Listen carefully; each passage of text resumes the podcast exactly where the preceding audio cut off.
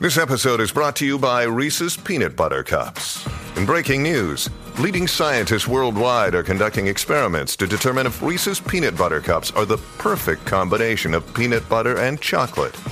However, it appears the study was inconclusive, as the scientists couldn't help but eat all the Reese's.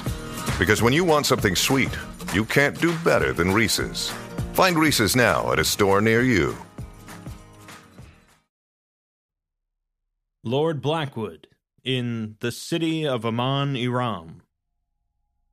The English naturalist and explorer Lord Theodore Thomas Blackwood has been to many a strange locale, from other dimensions to other planets, and has been involved with plenty of strange adventures, including hunting a Tarrasque and meeting both Bigfoot and fairies. It's not unreasonable to call him the greatest explorer to ever live so when even Lord Blackwood flees from a location wishing never to return, you know that it's not a pleasant place. The short tale I'll be reading for you today concerns his visit to a paranatural city known as Amon Iram, and it actually serves as a prelude to an SCP 001 proposal that further elucidates the city. Let's dip our toes in then and begin. July 12th, 1801. I received the most peculiar gift today. Messer Brazeau visited me today, simply appearing out of nowhere in front of my breakfast table and pulling out a chair. After umpteen years of knowing Jacques, this is not altogether surprising, but the timing of the visit did inspire a measure of surprise in me, though he refused to answer any questions until Miss Cartwright served him a plate, the cad. He confirmed, at my slightly offended prodding, that his recent silence had come as a result of increased scrutiny on the value of L'Estate Noire by the first consul Bonaparte. Whether the francs being poured into their archives were not better spent equipping the men on the front. Whether the objects in such archives could not be put to better use on the very same fronts. An officer communicating with an English noble during wartime would be a death knell for the organization. While I care little for mundane political squabbles, I understand Jacques' position. My second question was regarding the large hay packed crate that had appeared alongside Jacques. Wiping his mouth from the pheasant, he explained it was a gift, and drew his cavalry saber to use the flat to pry off the top of the crate. We both peered in. A collection of six large, heavy stone tablets, each the size of my chest, packed with straw into neat rows. Using all our strength, we were able to draw one out. It was papered in inscriptions in an obtuse script that resembled Greek. Jacques explained over coffee some time later. Due to the increased scrutiny on the estate, he had taken it upon himself to personally ensure no potentially dangerous artifacts made it into the hands of the Warhawks in the French consulate. He had been surreptitiously smuggling such items out of catacombs and into the hands of well informed friends of ours. I questioned what kind of danger a set of tablets could carry. He elucidated. Some years ago, agents of the estate recovered a cache of technology impossibly advanced prostheses from a shipwreck in the Aegean Sea. With them had come this set of tablets, remarkably well preserved in sealed jars. They apparently described a set of ancient cultures, the origins of the technology, and where to find their cities. Deeply intriguing, but the translations were ongoing in Paris. He promised to deliver the manuscripts as soon as they were complete, and so I await. Several weeks' worth of entries have been rendered illegible by moisture damage. August 23rd, 1801. Traveling with soldiers always makes for an entertaining trip, if nothing else. When Brazeau first provided me the completed translations, I was slightly incredulous. The Arabia has been inhabited continuously for many centuries by a surprisingly cultured people. Surely, if a metropolis to this scale laid in the center of the area, someone would have found it. But then, The Black Tower lies beneath London herself, and I was the first man in centuries to step through its doors. I suppose anything is possible. I could tell Jacques would have preferred to go himself, but the good Frenchman urged me instead. With the tenuous political situation in the consulate, he could not afford to go on an expedition. Unfettered as I was by antiquated political rulings, he arranged for my passage with the Armée d'Orient as they moved into Egypt and Arabia. I found myself agreeing along. It has been some years since I had traveled to the warmth of the equator. And so here I remain, my detachment of just over two dozen sleeping in a distanced camp. At first, the soldiers were naturally suspicious of Englishmen, especially in times like these, but we are all too weary to keep up such walls for long, now my two dozen men mingle with them like brothers, conversing in a broken mixture of French and English. They are all too willing to listen to our stories of the paranatural. The Encore trails and the Sphinx hunts have become favorites. The officers, however, remain wary of the Englishmen with the strange tools and charms and stories of a world beyond. No matter. Tonight is the last night we bunk with the Armée. Tomorrow, the marching plans take us as close as they ever will to the location transcribed on the tablets, less than a day's walk. Diverting the entire army is beyond even Messer Brazeau, so my detachment will say our goodbyes to our traveling companions and walk the distance. Tomorrow, we see what truth there is to these legends of an Atlantis of the sands. August 24th, 1801. Pardon my French, but. bollocks. August 24th, 1801. Continued. This expanse of sand is no different from the other countless expanses of sand we have traveled to arrive here. Empty, desolate, not even birds of prey ride these winds. It is dark, but even in the darkness, it is quite obvious there is nothing here resembling an Atlantis of the sands, resembling much of anything at all, in fact. Merely the rolling dunes. We have chosen to make camp. I write this by lantern light as the men eat and make merry. We will continue searching in the morning, but the immediate signifiers are not reassuring. August 25th. 1801. My predictions from last night ring true. We have combed every square meter of the location in the tablets, explicitly marked as the midpoint between the mountains and at an angle to a crevasse, which we located. By all possible measures, the city should be here. The men have come to the conclusion that we are indeed in the correct location, but at the incorrect elevation. Toying with his false eye at supper time, Watterson posited that after 3,000 years, the strong wind patterns in the Arabian Peninsula would likely have shifted large amounts of sand. Amon Iram may well be here, simply buried under countless tons of sand. Not a reassuring notion, but better than it not existing at all, though the latter is just as likely. Tomorrow, we begin digging. August 26th, 1801. Watterson has vanished from the dig site. The men sustain he was directing them one moment, took a step away for a smoke, and vanished from thin air. We have searched up and down the area. I fear the worst. August 26th, 1801. Continued. Relief. We heard loud calls during a silent supper and raced out of the tent.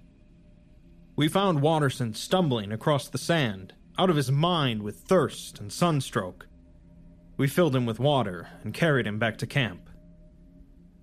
He's resting in a tent, and the surgeon says he will be fine in the morning. Off his body fell his own journal, the most recent entry, dated to today, being a hastily scribbled statement on how he had fallen into an ancient city in a space that seemed separate from the surrounding desert. This warrants investigation.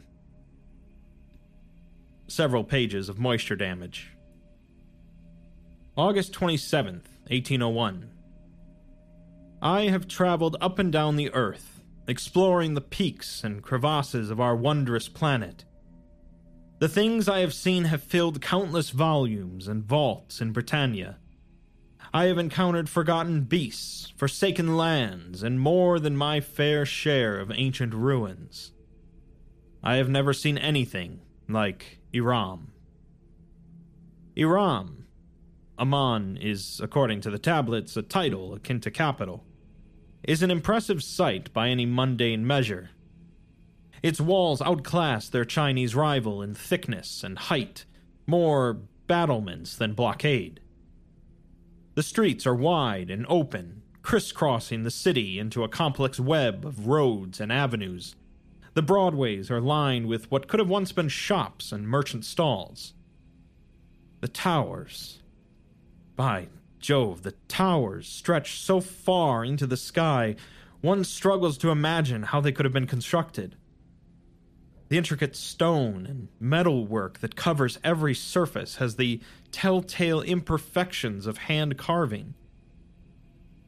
The city itself is not in our world, not properly. It exists in a sort of pocket, accessible at random. I am as yet unsure what qualifies one for being able to access this pocket, but once a person is seen doing this, it appears all others around them are also capable of it. Most curious. The city is truly gargantuan, much larger than even London, and we have seen passages underground. I expect some sort of underground construction. But it is impossible for us to explore the entirety, so we have chosen to make camp in one of the empty buildings for the night. An air of excitement buzzes through the air as we eat and bed down. August 28th, 1801.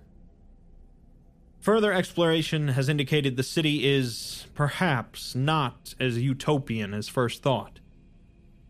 The first task was to ascertain a rough map of the city, a large portion of it is, as we discovered, almost totally destroyed.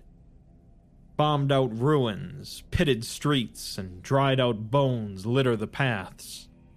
Scorch marks on the buildings complete the image. The section of the wall in this quarter is similarly broken through. I am of the opinion that this city did not fall apart, it was taken. Whatever battle did occur here, it was three millennia ago. And yet the bones look as clean and fresh as if they had been stripped not yesterday. The men we sent into the passages quickly returned, with claims of strange vines and pods down below, in a labyrinth of iron and steel. These are hardened men who have explored with me many times, but they seemed unnerved. I will go down myself, but today was consumed by the making of the map. The city itself is approximately circular. A temple complex dominates the center, and four broadways extending outward cut the arrangement into quarters. Very well designed for an era in which mathematics was only a loose concept. But there is a soberness the emptiness of this city is overwhelming. Not only have we seen no other people, we have not seen farms, plants, animals, anything remotely resembling life. The howl of the wind is the only sound one can hear, aside from his own boots against the stone. This effect is only intensified at night. As we settle down into our tents, we do not speak. There is an unspeakable presence in the air. August 29th, 1801. As I turned to make my way back to the camp, I heard a soft pinging, the unmistakable sound of metal on stone. I raised my cane, only to see a small metal automaton, a child's toy, staring back at me a monkey that could fit into the palm of my hand, hanging from a pipe along a wall. It cocked its head at me. A moment of hesitation, and then I reached out. I have no idea what it is. I've seen automata, but this metal beast is intelligent, capable of acting depending on the situation. It shows emotion. It plays when I play and hides when I shout. Most fascinating. This is, no doubt, an example of the aforementioned advanced technology that led us here. I brought it to the camp, and the men were similarly fascinated. I assumed this creature, watching us, was the source of the strange heaviness last night. A seasoned explorer can always tell when there are a pair of eyes on his back, even when he cannot see them. But when I bunk, I hear it, in the very farthest reaches of my hearing. Countless overlapping pitter patters of metal on stone. We are far from alone. August 30th, 1801. I visited the temple today. It is a grand affair, like the stone carved temples of the New World. Sandstone and limestone, with great big murals fashioned out of overlapping plates of a strange bronze metal. They are incredibly stylized, but seem to tell a story, possibly a creation myth of savages, but I find it difficult to say. A massive statue of what could only be a god or king dominates the courtyard, hefting a spear and sword. His gaze seems to follow me throughout the temple. If it is indeed a temple, the interior can only be described as a throne room, and what a throne, rivaling even King Edward's chair. I hold my ear close, and I swear I can hear a slight ticking. Standing in its presence is strange, invasive, I would say. I did not dwell, and I warned my men to do the same. I do not know what is within that throne, but every instinct in my body suggests I should leave it be. August 31st, 1801. I descended into the passages today. The men were right. The silence above ground is doubled down below. Every movement and step against the metal sends an echoing clang through the structure, as if I were standing at the bottom of a canyon. I left a rope to mark my path. Before long, the maze became utterly impossible to navigate by memory. Surely they would never intentionally create something this labyrinthine. Or perhaps they had their own methods of mapping the path. Regardless, I am not bold enough to risk disorientation in pitch blackness and return quickly. But before I did, I stumbled upon the vines mentioned by the men petrified little things, snaking up and down the walls and falling to ash when touched with my blade. The pods. Spherical things resting on the vines, the size of my chest, slightly throbbing. And the bones. Hundreds on hundreds, human and otherwise. Deformed skulls, femurs with bulbous growths, bones splitting into Y shaped crosses, a chain of small bones four meters long, and countless human bones picked clean of all viscera. They are littered knee deep and dry as, well, a bone. They crunch underneath my boot. These charnel houses start as jarringly as they stop Entire passageways can be ossuaries, and other sections are all fine steel and rusted iron. I do not know what occurred here, but whatever it is, it was something horrible. Tomorrow we take our leave and go to our ship docked in the Levant to report back to the estate. Amon Iram is seductive, but my own bones tell me that if I do not take my leave quickly, they will join their countless brethren under the streets.